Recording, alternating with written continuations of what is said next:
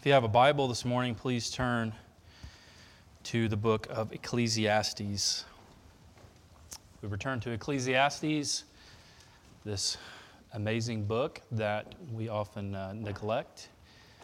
Um, contains great truth.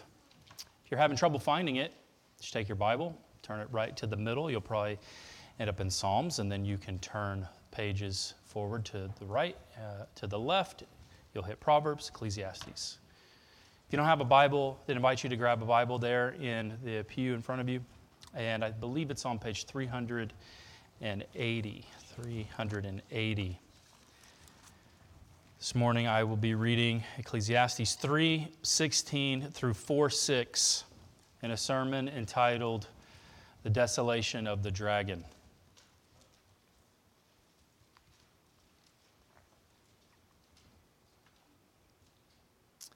Let me pray, and then I'll ask you to stand and we'll read God's word.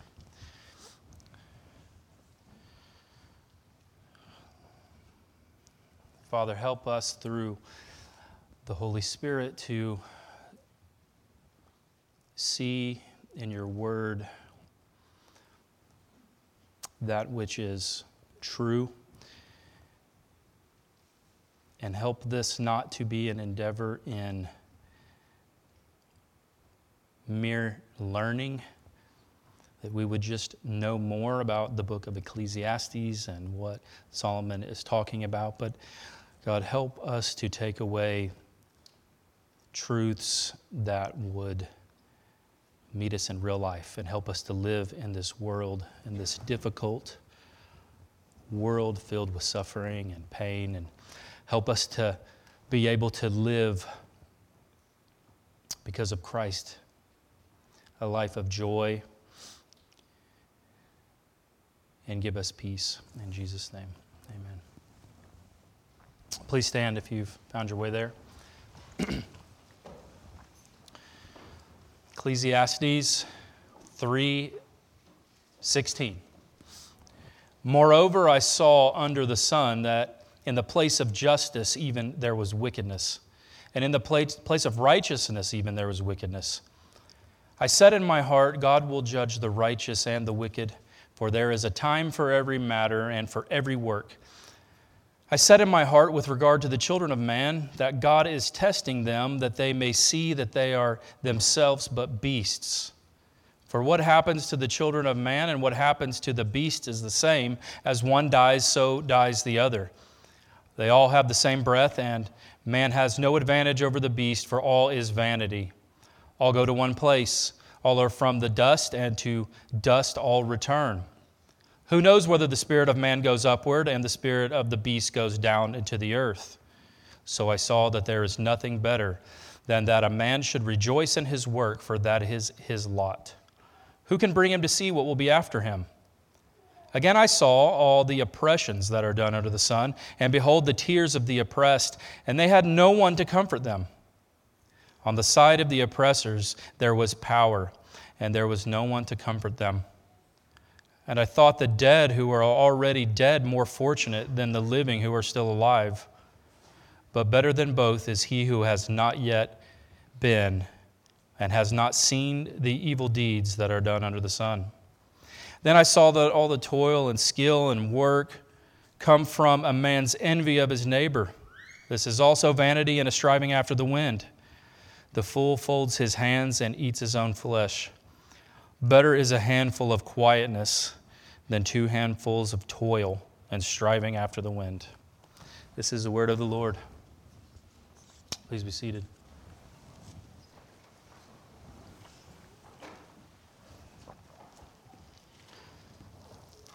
I wonder if you have yet seen the world for what it really is.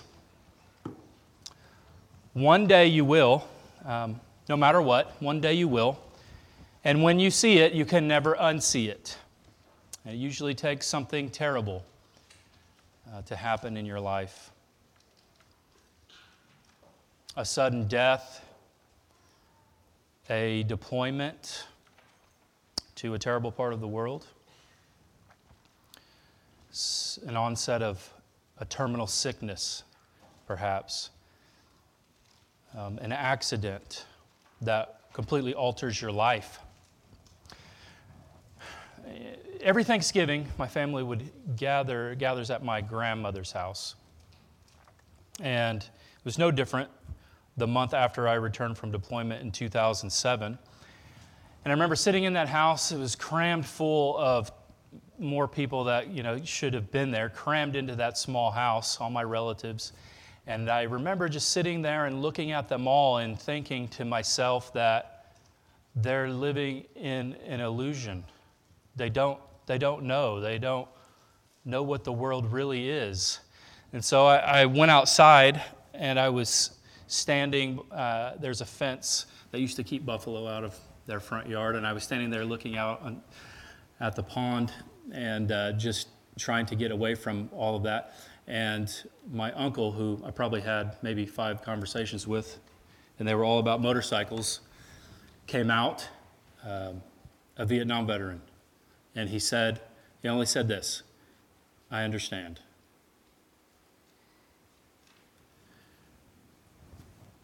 This is also why I have tremendous respect for those who work in the police department and the fire department because they see this every day. They see the world for what it is every day. Once you see it, you can't unsee it. Uh, and that's going to happen to everyone here. Someday, everyone here will have the veil removed, and you'll see the world for what it truly is. The Hobbit, the great, uh, the great children's story, you probably are very familiar with it, with J.R.R. Tolkien. Um, in The Hobbit, the main character is a company of dwarves, Thorin and his company uh, of, of dwarves. They're on a mission to reclaim the dwarven kingdom. And, uh, and with them is Gandalf, Gandalf the Grey, the great wizard, and, and his companion, Bilbo Baggins, and they're on a mission to go back to this mountain. And in the lonely mountain is a dragon. And this dragon, Smaug, sits upon a massive treasure. And he took, Smaug had taken this kingdom by force. And in the taking of it, he had completely destroyed and laid desolate all of the surrounding regions around this mountain. Everything is scorched and blackened, and there's no life. And as they get closer, to this area, you read this. It was a weary journey and a quiet and stealthy one. There was no laughter or song or sound of harps, and the pride and hopes which had stirred in their hearts at the singing of old songs by the lake had died away to a plodding gloom. They knew that they were drawing near to the end of their journey and that it might be a very horrible end. The land about them grew bleak and barren though once, as Thorin had told them, it had been green and fair. There was little grass, and before long there was neither bush nor tree, and only broken and blackened stumps to speak of ones long, once long vanished. There we came to the desolation of the dragon. Tolkien is, by his own admission, not fond of overtly Christian allegory in his writing, like his friend C.S. Lewis. But he does admit that all of his writing is influenced by the Christian worldview. So you're able to observe um, Christian elements or of the biblical story through his writing. And, and whenever I read that or think about that, I cannot help but see a picture of the world. I can't help but see a picture of the dragon from Revelation 12 9, which says, which speaks of the great dragon of old, the serpent, the devil, Satan, the one who leads the whole world astray. This real dragon, the primordial dragon, has ravaged the entire world, and the world is a desolation. And once you see it, you'll never unsee it. When terrible things happen, the veil is removed, and you see the destruction and devastation in the world, a world which God had made beautiful and green, a world without pain and suffering, a pain where, or a, a world where we lived with God and we walked with God face to face in the garden. And we lived in perfect harmony with God's creation and with God. And this, this is, of course, uh, central to the storyline of the Bible. And it's why I have entitled this sermon series, Emptiness East of Eden. Emptiness East of Eden. Of course, this is taken from Genesis, the very beginning of the Bible. God had created this beautiful world. It was very good. This is what God says. The, the, the world is very good. And this world was plunged into ruin and desolation by the work of Satan, the ancient dragon, the dragon of old. He tempted our first parents, and our first parents believed his lies rather than the truth of God, and they broke covenant with our God, and as a result, the whole world was cursed and plunged into utter desolation and despair. And Adam, in his sin, was cast out of the garden, the garden being God's presence, access to God, fellowship with God, eternal life. He was cast east, and guarding the way back to the garden, God placed the cherubim with a flaming sword, which moved all about preventing the return. And the Bible then unfolds as God's act, God's acting in this world in his promises to bring us back to the garden. And the promises come at the very beginning in Genesis 3, and they progress as the storyline of the Bible unfolds. And this is where we live, cast out east of Eden in a world cursed by the fall. And today in our text, what Solomon does is he makes three observations about this world. So if you're taking notes, notes today, it's three observations about the world east of Eden. He beholds the desolation of the dragon. He sees the sin infested world for what it is. And I think he gives us some good advice on how do we live in this world as one who is a believer, one who knows God. How do we live in this world? This is our world. We can't escape it. How do we live in it? Now, I need to reorient you to the book, I guess, a little bit because it's been about four weeks or so since we've been here. This is Solomon's really master work of the human condition. I think this is what Ecclesiastes is. It's Solomon is King David's son, king of Israel, the wisest man in the entire world, perhaps the wealthiest man in the known world, and he has peace on every side. This is part of God's promise to, to David, to King David in this covenant with David that one of his ancestors was coming and that through him um, he would establish his throne forever. But there are parts of that promise that clearly apply directly to Solomon that Solomon would build the temple, that he would have peace on every side and prosperity. And so Solomon, later in life, older in life, recounts um, and puts down in writing his observations of the world. That's really the book of Ecclesiastes. It's life east of Eden under the sun. If you remember, the first kind of two sermons unpack this idea, the main themes, and it's that life under the sun, that is, what can humans just observe? If you are to live your life with maybe little to no regard for God, what can you do in the world? Right? So the book begins Vanity of vanities, says the preacher, vanity of vanities, all is vanity. What does a man gain by all the toil at which he toils under the sun? So, if you're going to live in the world as if you can gain something from just living in the world, can you actually gain anything, right? Can you find fulfillment? Can you find real pleasure? Can you find peace? And the answer that he says is no. The, the word vanity has a, a, range of meanings. It means something like a breath or a wind, something that is fleeting, that just is here for a second, then gone, absurd, futile. It can mean empty, meaningless. And he says that if you live your life as if this is all there is, and you try to gain from the world, you're going to find that it's absolutely meaningless and empty. And he took, took us on a little journey Remember that in chapter 2? He said, I'm going to go on a little quest. It's a pleasure quest. He has all the resources in the world. He can do whatever he wants, so he goes on a pleasure quest. Can knowledge provide ultimate meaning in life? And he says, no. Can pleasure? And he lists all the various ways uh, uh, that he goes after pleasure. He becomes a hedonist, alcohol, entertainment, sex, wealth. He does it all. He does everything. And he says it's all meaningless, it's all an empty striving after the wind. That's another phrase he uses to you can't, ch- you can't catch the wind, and that's what he says life is like when you live life, life this way. And in the last sermon we looked at, it, it, it was chapter 3. It was all about time and what does time reveal to us about God.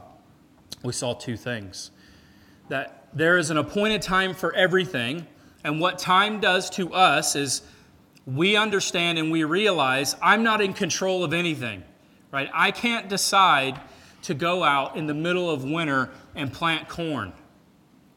I didn't determine the seasons. I didn't determine when I was born. I can't. I don't determine when I die. I don't. I never. I'm not the one who determined that it's inappropriate to laugh at someone's funeral. Remember, so time functions in this capacity to to remind us that we are finite and that we are not God.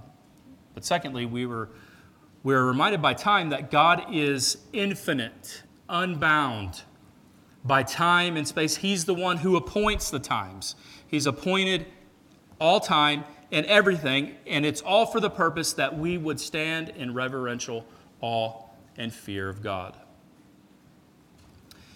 And now, coming off of that great sermon about the sovereignty of God and how the sovereignty of God in time reminds us that we are not God. He moves into these observations about the world in which we live. Some have said that these are possibly objections people could raise to chapter 3, and I can see that that, that could be. These three objections are about how the world is broken, as we'll see. Three observations of the world east of Eden. And here's why I think this, this sermon is important because you have to live in this world. How do you do it? You're not going to escape. You can't just go through life in a gloomy pit of despair. You have to live in it. And Solomon provides good advice for us. He provides good advice. And I want to I want to share that with you. I want to show you this very simple philosophy so that you could incorporate in your life, but also to move beyond it to show you that we read these Old Testament books as Christians.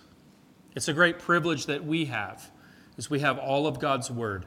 And so when we come to texts like this, it's able to do something for us um, that even the earliest uh, believers in the Old Testament couldn't see. But we can see the fullness of it.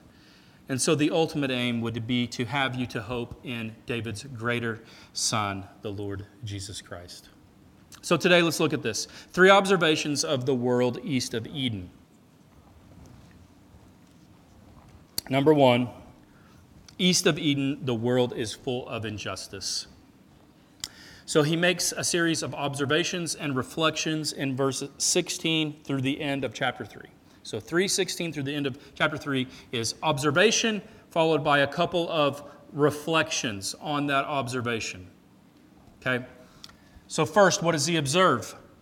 Moreover, I saw under the sun that in the place of justice, even there was wickedness. So, first, in the place of justice, there's wickedness. What is that? What is the place of justice? The place of justice, where's the place where you think, this is the place, the whole world's full of wickedness, but I know if I go here, there's got to be justice here? It's the courts, right? The courts. The courts are supposed to be places of justice. Society may be full of injustice, but the courts are supposed to be just. And you get a picture of this even in our society today. What is painted in courtrooms all across America, or perhaps in a statue in front of courtrooms all across America? It is Lady Justia. And she's blindfolded and she holds in her hand scales because she is supposed to, without any biases, right? She's supposed to be completely neutral. Justice is supposed to be fair, whether you're rich or you're poor or whatever you are The scales of justice are supposed to be even, and we see that. But what Solomon sees is that even in this place, there's wickedness, there's injustice. Injustice, according to God, you can find it all over. He talks about it all over, but here's just a few places Isaiah uh, 5 23, Proverbs 17 15. Injustice is described as the guilty being acquitted for a bribe or the innocent being deprived of a right, or justifying the wicked and condemning the righteous. Injustice. And both alike, all are an abomination to God. God hates injustice. And Solomon sees that sin has so pervaded society that even in the courts, the courts are full of wickedness and injustice. Now, we observe this all over our society today. I heard once someone say, um, I can't remember who, but at law school, he had learned that at the very beginning, a professor say that in America we have the best justice system that's ever existed on planet Earth. There's never been one more fair, more even, more just if everyone tells the truth, right? That's a big if. And that's the problem, isn't it? The problem is that courts are made up of people, and people are unjust.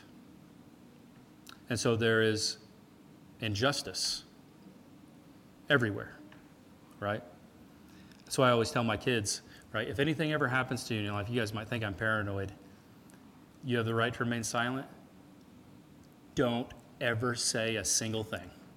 Don't you ever say a single thing. Keep your mouth shut, right? Because why?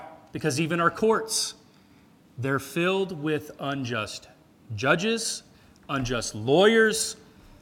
It's the world we live in, and Solomon observed the same thing in his day. Secondly, if you move on, he says, and in the place of righteousness, even there was wickedness. What's the place of righteousness? If the courts fail, where should we find justice always?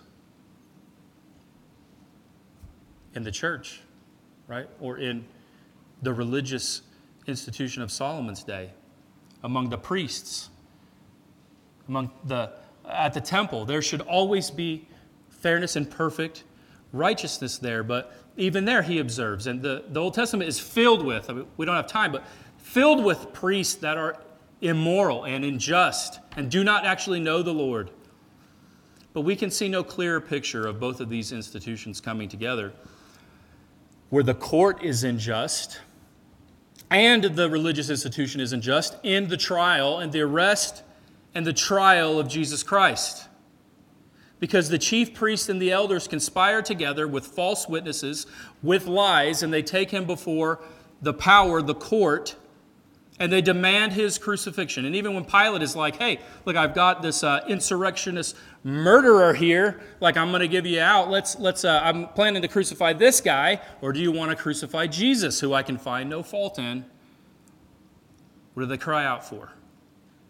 They cry out for the crucifixion of Jesus.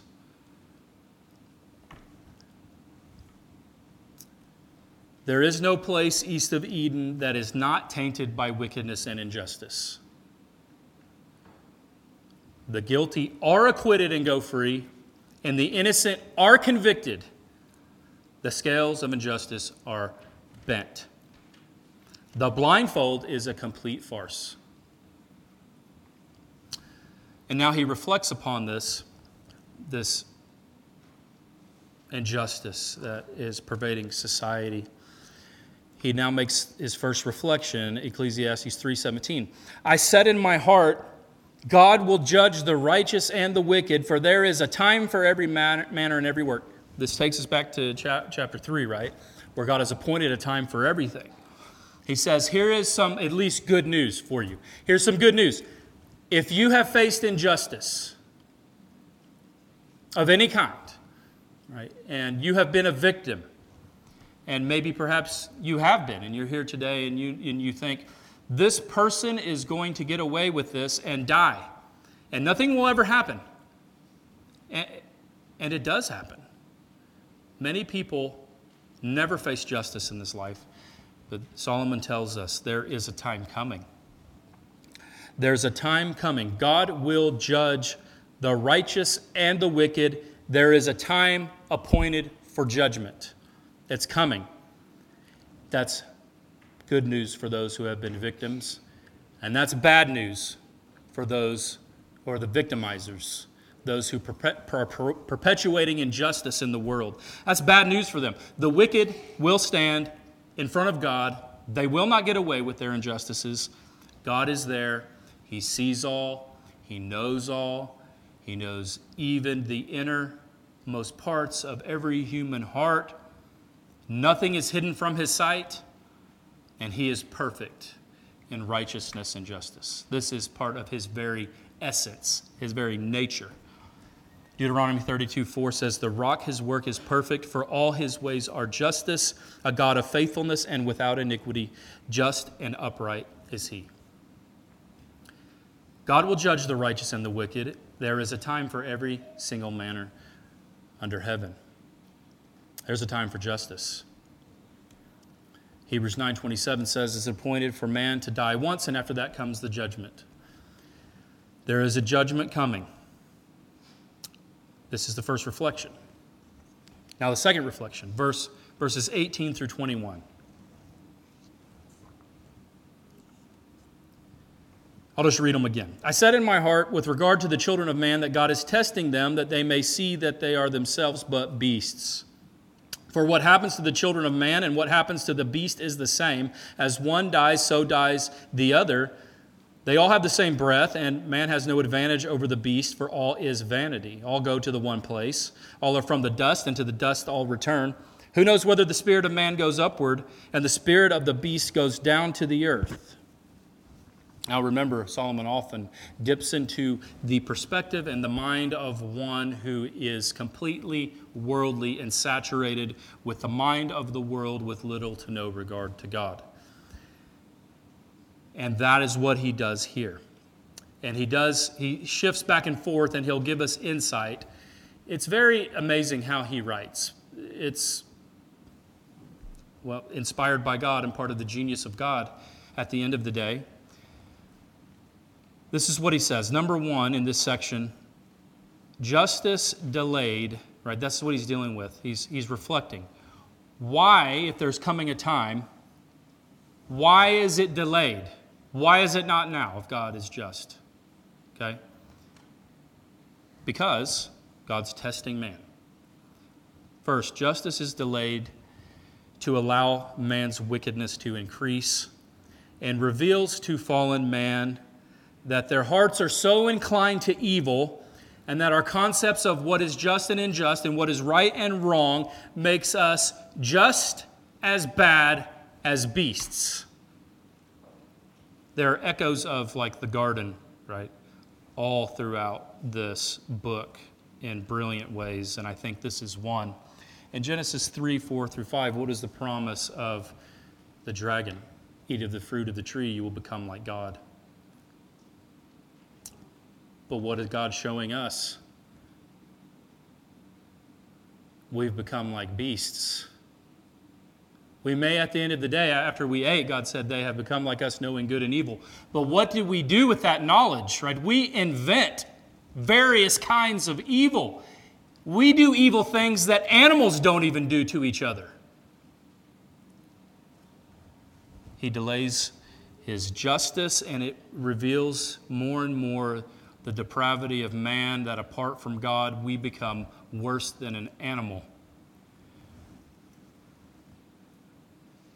Second, God is showing us our mortality. We played God, and humanity is still playing God. And God is showing us that no matter what we think about ourselves, at the end of the day, you're going to die just like an animal dies.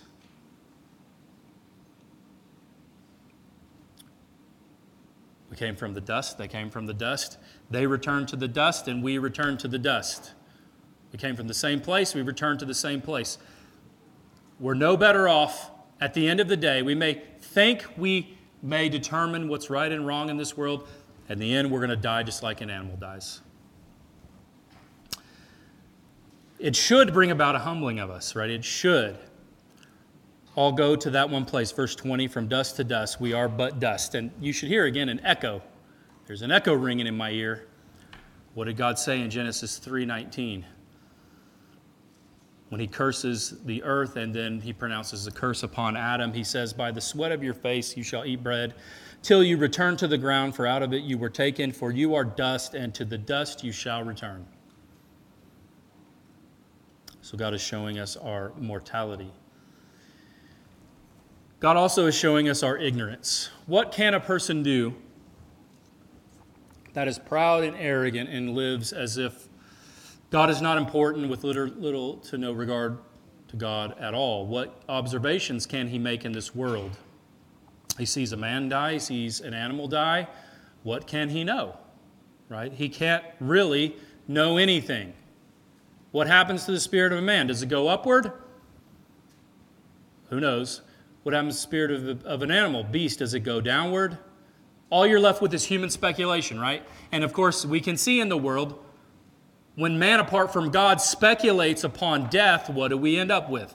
A different, a different religion, a different philosophy, a different idea about everything, right? In America, we have, what do we have? Justification by death. Everyone that dies in America goes to heaven. Did you know that? Is that not what you have observed at every single funeral you've ever been to in your life? Whether someone was an absolute pagan and hated God, they die and go to a better place. That's all you're left with, right? That's all you have when God leaves us alone is pure speculation. But this also functions in a rhetorical way that has another meaning to it. Solomon obviously knows what happens to you when you die because he will explicitly state it later. So he's not saying he doesn't know. What he's saying is if you want to live like that, you can't know. And then this questions, they have answers, right? He, he asks these two questions. If you look, look at your text, look, look back at your text. Who knows whether the spirit of man goes upward, spirit of the beast goes down to the earth? And then at the end, who can bring him to see what will be after him? What's the answer? That's staring you in the face without him spelling it out for you. God. God can tell you. This, the way this is phrased is very similar to Psalm 49, 13 through 15, which also shows a very proud and arrogant man and one who has humbled himself before God. This is what you read Psalm 49, 13 through 15. This is the path of those who have foolish confidence, yet after them people approve of their boasts. Like sheep they are appointed for Sheol, death shall be their shepherd, and the upright shall rule over them in the morning. Their form shall be consumed in Sheol with no place to dwell. But then the humble who have entrusted themselves to God says this But God will ransom my soul from Sheol, and he will receive me.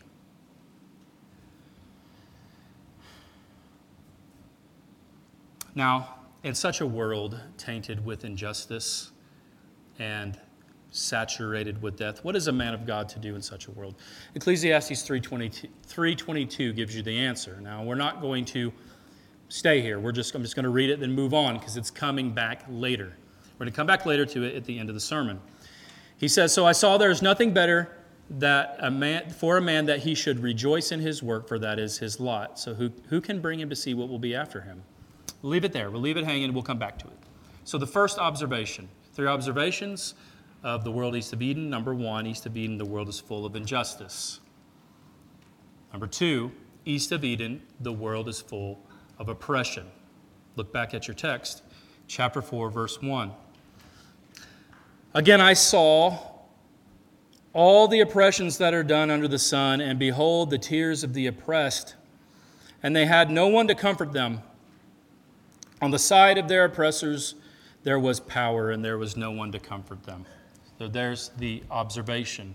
The world is not only full of injustice, it's full of oppression. Now, don't think that these are synonyms because they are not.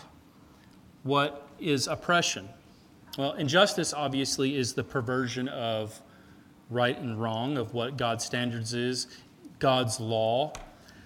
Oppression is, is it may be unjust, it is unjust, but it isn't exactly the same. Oppression, if you read here and then look throughout the rest of the Old Testament, you'll come up with something like this. Someone could have a better definition, but this one I think is okay. Oppression is an act of depriving or stealing from another human being what is theirs by God's grace. It often involves power, but not always. Okay? It is depriving or stealing from another human what is theirs by God's grace. The Ten Commandments are based in this idea. Our founding fathers had this idea of like the kind of natural law or what is our in, alienable rights given to us by our Creator. But if you read through the Ten Commandments, you can see clearly that we have rights given to us by our Creator, right? You are a human being made in God's image. You are not actually an animal. And therefore, you have rights given to you by God, right? You have a right to your life. So, therefore, murder is a sin, it's illegal.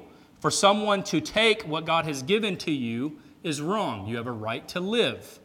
And therefore, you can extrapolate laws from that. You have a right to defend your own life, or your family member's life, or your loved one's life, or really any other image bearers of God. You don't have to stand by while someone, for no reason, murders someone else. There is a right to life. You have a right to property. Don't steal. Right? Don't steal is based in this idea that God has given you a right that you have a right to your own property, whatever you make, you have a right to it, to sell it, keep it, do whatever. Various laws come from this. You have a right to your own reputation, therefore, people can't just slander you and lie about you and ruin your reputation. You have a right to marry and to have children. Now, that doesn't mean you have to do that or that in a fallen world you will have children, but you have a right to marry. Your wife is your wife. Your husband is your husband. And other people can't covet your husband or your wife and take them from you. So adultery is wrong. And flowing out of that, we can say that children have a right to a mother and a father. Now, of course, in a fallen world, it doesn't always work out like that. And sometimes there's single parents and they have, they have to raise a child by themselves. But Hopefully, in the church, uh, a man could step in and fill in the place of a father. But a child has a right to a mother and a father. It's God's design. So then any laws that would harm that institution are oppressive. Right? They are rob they would rob a child of what God has designed for them. This is the insanity of the world in which we live, and where two homosexual men now are seeking to file and to pursue justice under the American system of law in the state of New York because they believe they have the right to in vitro fertilization so they can have a child. That which they cannot do, possibly. Well, which would never be, they believe they have the right. So think about what's implied there. That means they would have the right to a surrogate mother, to compel a, a woman, apparently, so she loses the right of her body. I don't know how this will even work. But think about the child. A child has a right to a mother and father, and we ought not ever to purposefully take that away from a child, or we become an oppressor. You probably think in oppression, you probably think of slavery. That's a big, obvious one. Like the, oh, the, the, the greatest oppression that's ever occurred in the face of the planet, right, is got to be probably slavery not just slavery in the New World, which was really bad from 1523 to 1866 in the transatlantic slave trade like something like 12.5 million human beings image bearers of god were enslaved and oppressed by power and not just by you know white europeans but by their own people who were oppressing them and kidnapping them But it goes way back further than that. Humanity has always enslaved and oppressed each other, and even to this day, people are enslaved all over the world and they're oppressed. That's oppression on a massive scale, right? We think of that. But there are other forms of oppression. I mean, there, there are Christians right now today um, in Belarus. You know, we haven't met them, but through correspondence, we care about them and love them. And some of them are being thrown in jail right now for like for standing like outside in public, daring to be Christians in public, thrown in jail for years, completely oppressive and unjust. It could be very small oppressions. There are oppressions everywhere, very small. Maybe your professor knows you're a Christian and doesn't grade your paper fairly on purpose because they hate Christians. That is oppression. And he says and he observes that oppression is all throughout his kingdom and the world. The tears of the oppressed, there is no one to comfort them. The oppressor has power. Now, we might be quick to judge Solomon. I think in the beginning, I'm thinking, hmm, this is so weird because you're, like, you're the king, right? And you have power. And surely, if there's someone who could observe oppression and do something about it, it's got to be the king. Well, first, I would say, could the same thing not be said of you? Is there not oppression, even in our town, that you probably could do something about? I would say there probably is. We even have a select few in our military whose entire lives are dedicated to this, to this cause. They have a motto De oppresso liber, to free the oppressed. They are the Green Berets, the Special Forces. And they were, they were uh, formed in June of 1952. So for 70 years, we have the most lethal, the most equipped, the most intelligent, the most trained men on the planet with one mission to free the oppressed. Are there oppressed in the world today? Of course. Because oppression is like this you deal with oppression here, it pops up over here. So Solomon's observation, right? He could have spent his whole life trying to stamp out oppression, and he would have got nowhere because it is so ingrained. It's like in the fabric of the world in which we live. And so it re- this really becomes like more of a lament. It's his lament. He's lamenting the condition of the world. And his lament gets pretty serious in verses 2 and 3. In verses 2 and 3, he pretty much says this that you're better off after you're dead because your time viewing this oppression in the world is over. But better than the living and the dead is the one who's never been born because he's never had to view the oppression that is so terrible and rampant in the world. That makes us step back and be like, oh, that's, that's a that's weird to say, right? We don't come to the Bible expecting to read verses like that. Verse 2 I thought the dead who were already dead more fortunate than the living who are still alive. He's lamenting. Now, let me try to explain this to you. This is one of those deals that, right, are frust- that is frustrating when you're studying books of the Bible because sometimes you'll come to a portion, right, and none of your commentaries actually comment on the verse. Don't you love that? Like, huh, well, I don't really get the option to just like jump, right, and skip. Apparently, you do in print. That's nice. Um, and I, as you know, like one of the things that I've been interested in for a long time is the problem of suffering and evil in the world. Here's what I'll tell you, I think, is going on and how you read these verses. Hopefully, it'll be helpful for you in your own life. You don't read verses like this as God making a statement about reality, okay? This isn't God making a statement about reality, right? That it's actually better to be dead than be alive and better that you weren't ever born. However, don't think these words aren't inspired by God because they are. So remember this read this and verses like that, if you encounter them, as the truth of the human condition. That the world after the fall is so terrible and so awful, and that suffering and pain can be so great that men and women can and often do get to that point. They do.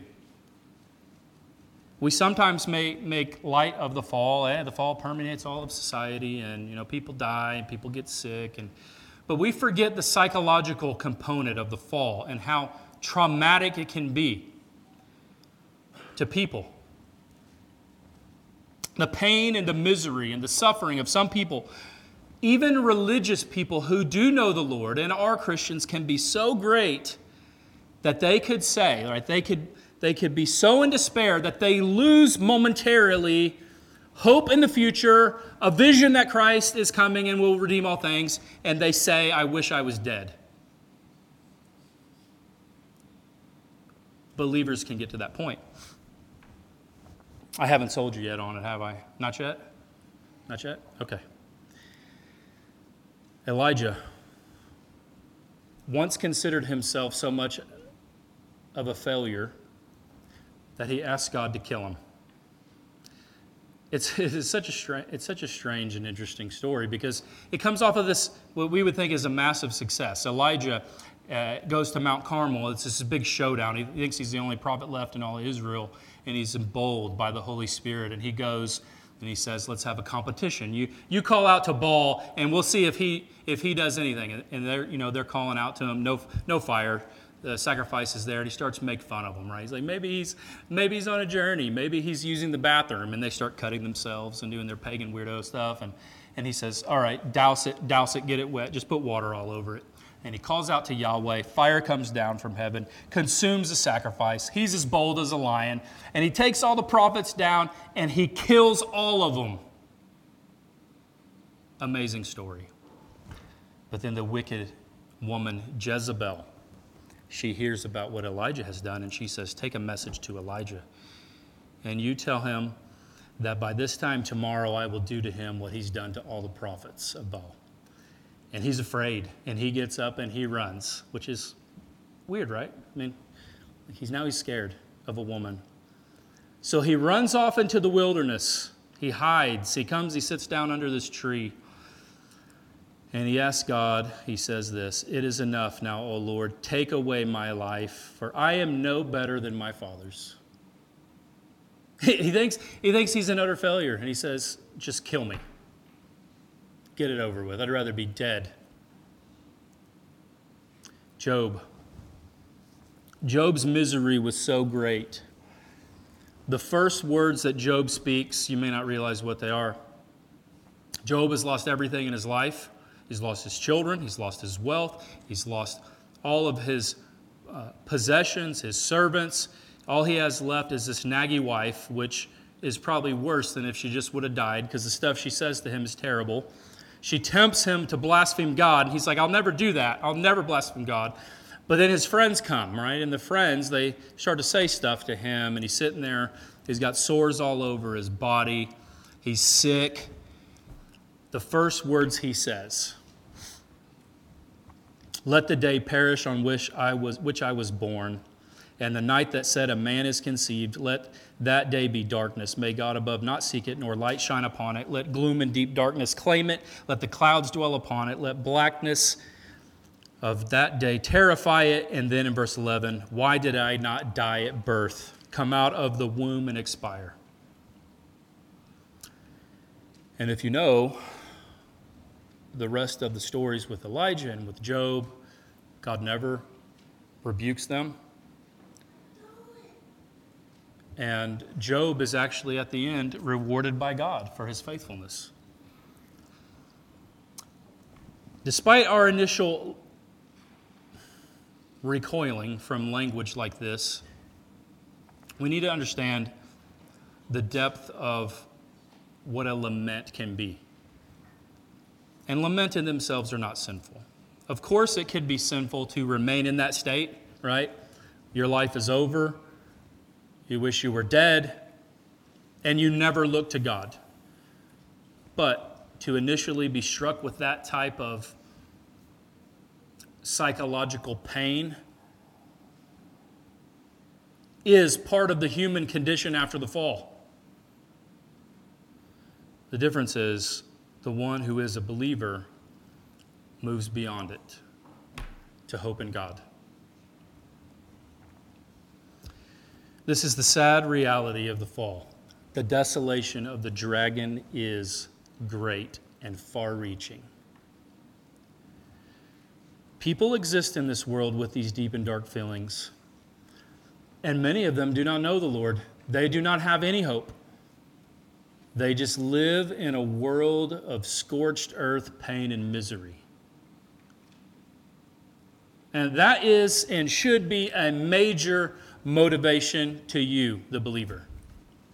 Because you have the only hope that they have that could pull them out of that depth of despair. The reality of the gospel of Jesus Christ that God loved us so much, He entered into this world as a human, into this world of pain and misery and suffering. Imagine to be, if you can, Jesus, who has never known anything but perfect love and an existence free from the effects of sin, stepping into a world that is completely saturated by sin. I imagine it would be something like if you've never been around c- cigarette smoke or cigar smoke and you were to walk into like a, uh, a gentleman's like club where people sit around drinking whiskey and cigars and you were to walk into that room it's saturated with smoke your eyes would be shutting and you would begin to be coughing. God loved us that much to step into this world. People need to hear that. That's the only hope that people have. Excuse me. What a motivation that's got to be. If we love our neighbor as ourselves and we have this message, to take this message to people. All right, that's the second observation. Excuse me. East of Eden, the world is full of injustice, and east of Eden, the world is full of oppression. Now, the third. East of Eden, the world is full of envy. East of Eden, the world is full of envy. Look back at your text. This is all about toil, or what we would call labor, or what we would call work. Verses 4 through 6 he sees that all toil or all human work and effort and all skill in work or human advancement, right? What's the driver? pre fall, why do people work? Work is a pre fall thing, right? God created it for us to live in a world where we love God and we're in harmony with him and the environment, and we cultivated the ground, and we got great pleasure from it, and we did it to God's glory. We got great satisfaction. But what happens post fall? Work becomes toil. Now, what's the driver? What drives human work and human advancement in society? Envy. Envy of one's neighbor. what is envy? Envy is like jealousy, it is a prideful and greedy longing for something that belongs to someone else. Now, obviously, we can see houses, cars, wealth, right? but it can also be intangible things, intangible, like someone's influence, someone's skills, someone's popularity. Envy drives people to move from where they are to advance in their skill and their work. and Solomon says this is a vanity, a striving after the wind. it's, it's totally empty and meaningless. Why? Because envy, envy is like a black hole in your soul.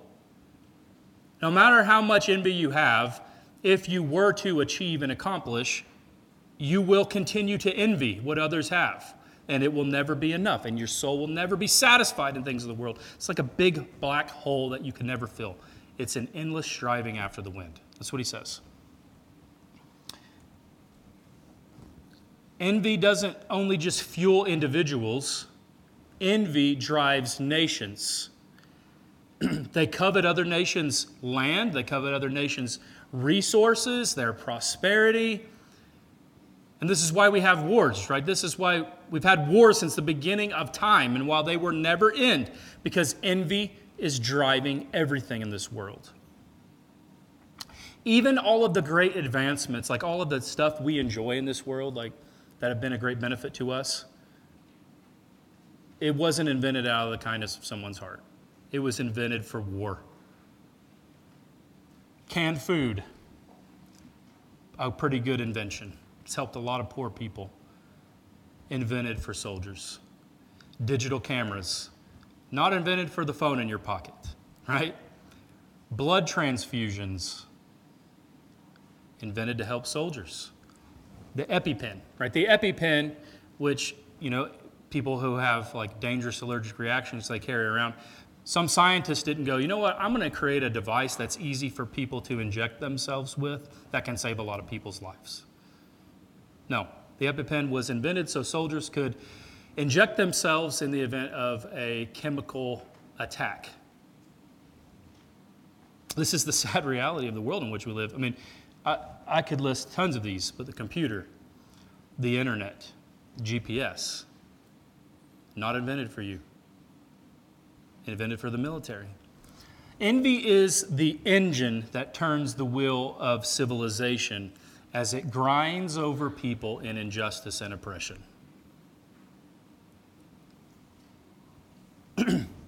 now, if envy drives the world forward, if that is how the world works, how do the people of God work? That's what we have to ask ourselves. How should you work in a world where everything is driven by envy, right? It's a dog eat dog world. Corporations trying to destroy other corporations, people at work competing against each other. It's a cutthroat world. How do you work as a Christian in that world? Because one third of your life, one third of your entire life, you will spend at work. And I would say that's probably the best opportunity you will have to be a witness to other people to share the hope that you have in Christ. So we have to ask, like, how do we live? Like, if, if people live, people live generally one of two ways, right? It doesn't matter what field it is, it's in the military too, for those in the military. You've got your workaholics, right? That's their life, that's what they do. Like, it defines everything that they are. And they're putting in all the hours, they're climbing the ladder, they're trying to outdo everybody. Then you've got those lazy people They've just kind of given up and uh, they don't really care. They'll do the absolute bare minimum. But we don't really have that option, do we, as Christians? We can't live that way. Solomon gets at that here in an interesting way, right? and it is important for us to understand uh, because, as I said, one third of your life is going to be lived like this. You can't just throw your hands up and say, All right, I've just got to work till I die.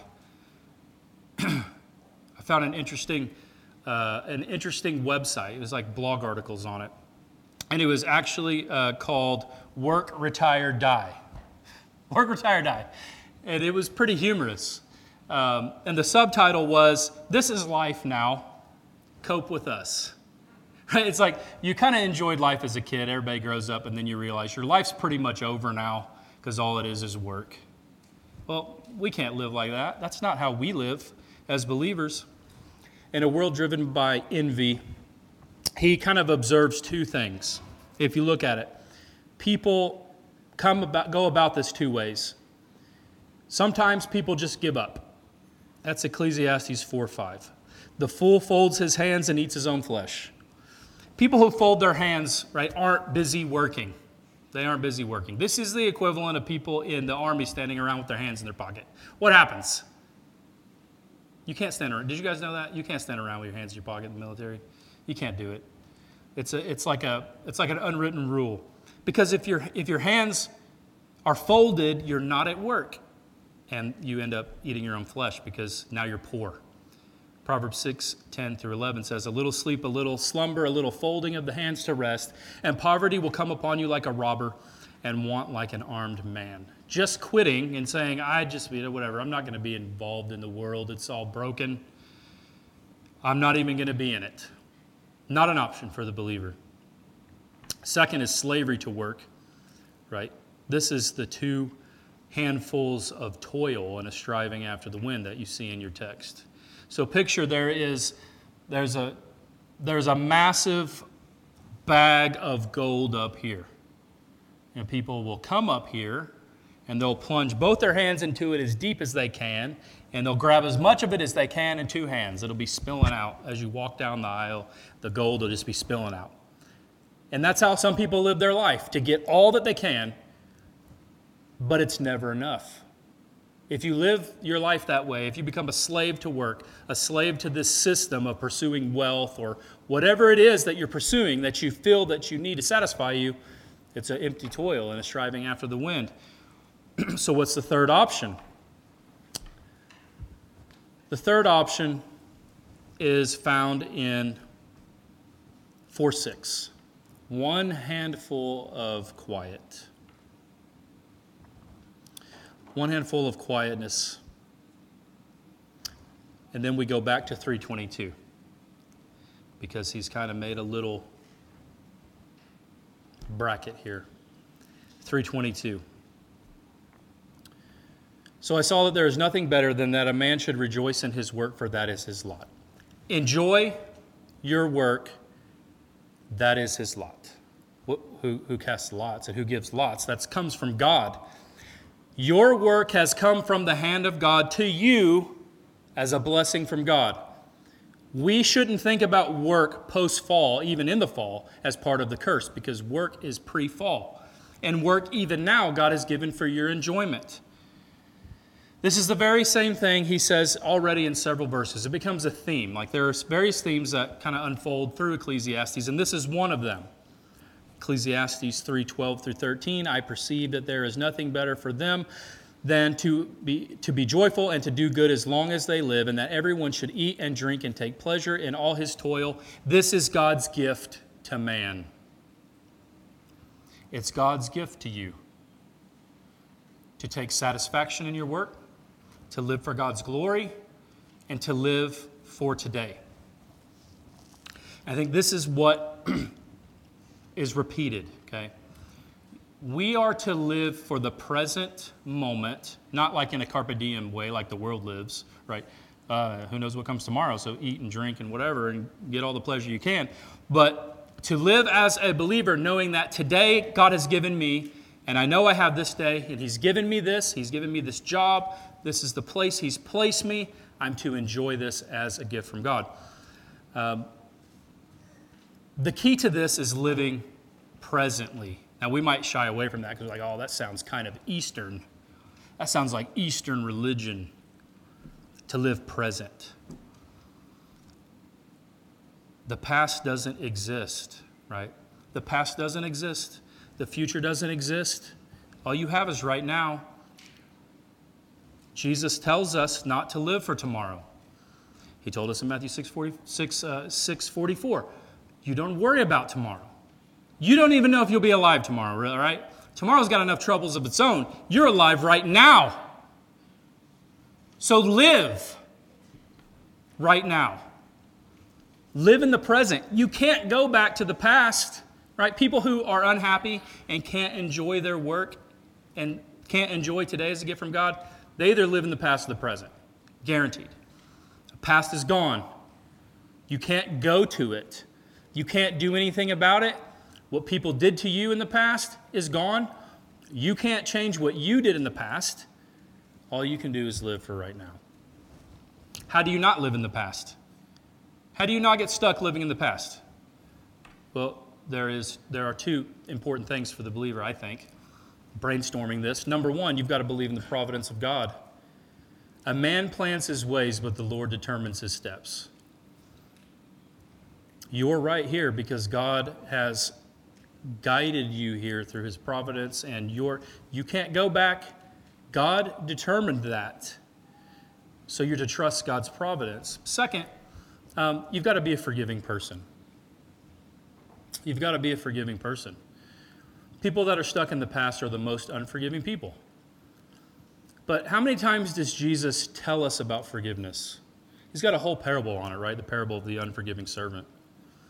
He says, If you've been forgiven much, then you forgive much.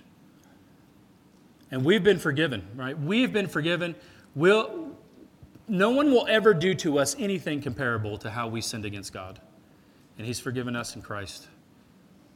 And so to not live in the past, you need to forgive freely, freely, lavishly, grace. How many times? Infinity times if necessary. There's no past, there's no future, there's only now. The world's fallen, it's a mess, it's an absolute mess, catastrophe everywhere. We're just going to be miserable our whole lives? No. God's given you your work, He's given you today to live and to receive as a gift from Him. All right, that's the very practical advice of Solomon. And today we've kind of seen his three observations of the world east of Eden. It's full of injustice, the world's full of oppression, the world is driven by envy. And envy is like the engine behind the wheel that just grinds people in injustice and oppression. But we have to live here. So we need to enjoy today and to live today in the present, receive it as a gift from God, and live for God. But there's more of a lesson here, and briefly, because we're out of time. Place yourself in the mind of Solomon, who stands in the promises that are given to King David and knows of the promises of God given of a Messiah. He knows of Psalm 2. And you know you're not him. You've got all the power and wealth in the world, and all you can see is injustice, oppression, envy and you can't do anything about it. Right? Because there's coming a greater, there's coming a greater son of David. Greater son of David. And we know this is Jesus Christ.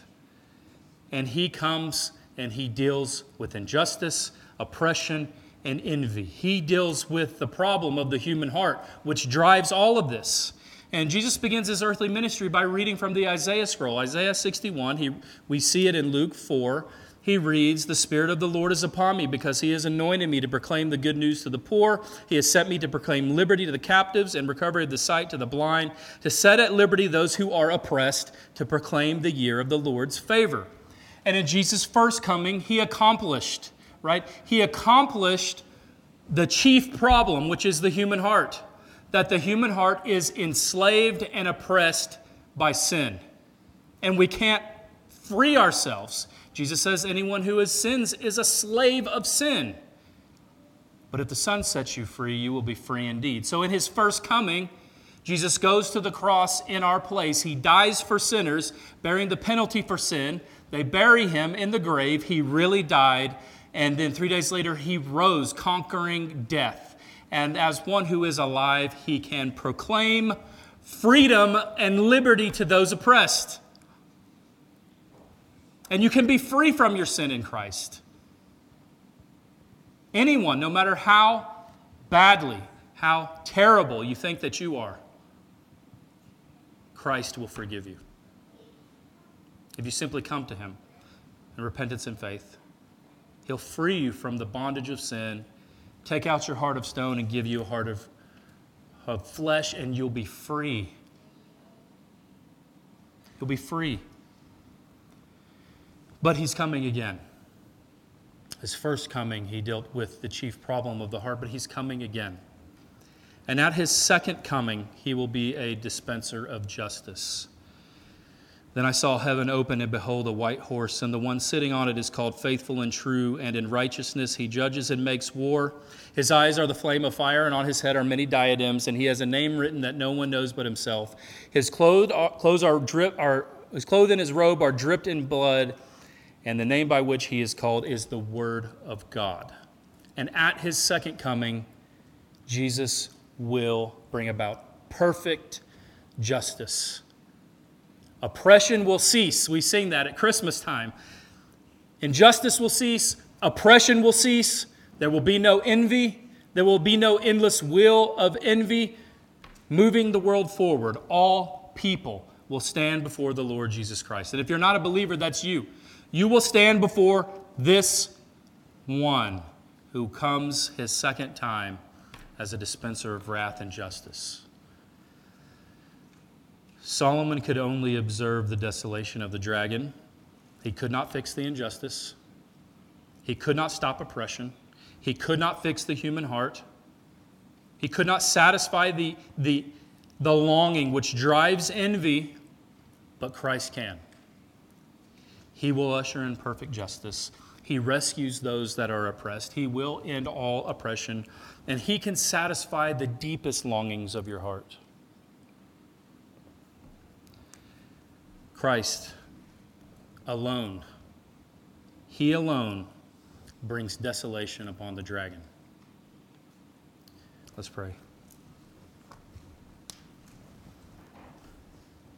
God, we thank you for your word.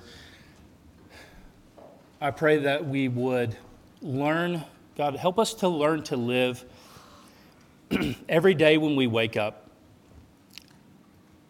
for that day. To pursue you in that day in which we wake up, to wake up every day pursuing you, living for you with all our heart, soul, mind, and strength, and loving our neighbor as ourselves, one day at a time. For those here that are not Christians, Lord, I pray that they have seen the world for what it is and understand that sin has caused all of this and that sin, that desolation, it's in every human heart. The wages of sin is death, but the gift of God is eternal life in Christ Jesus. God, open their eyes to see that Christ will set them free. He will forgive them and love them and make him his own and give them a new life. I pray this in Jesus' name. Amen.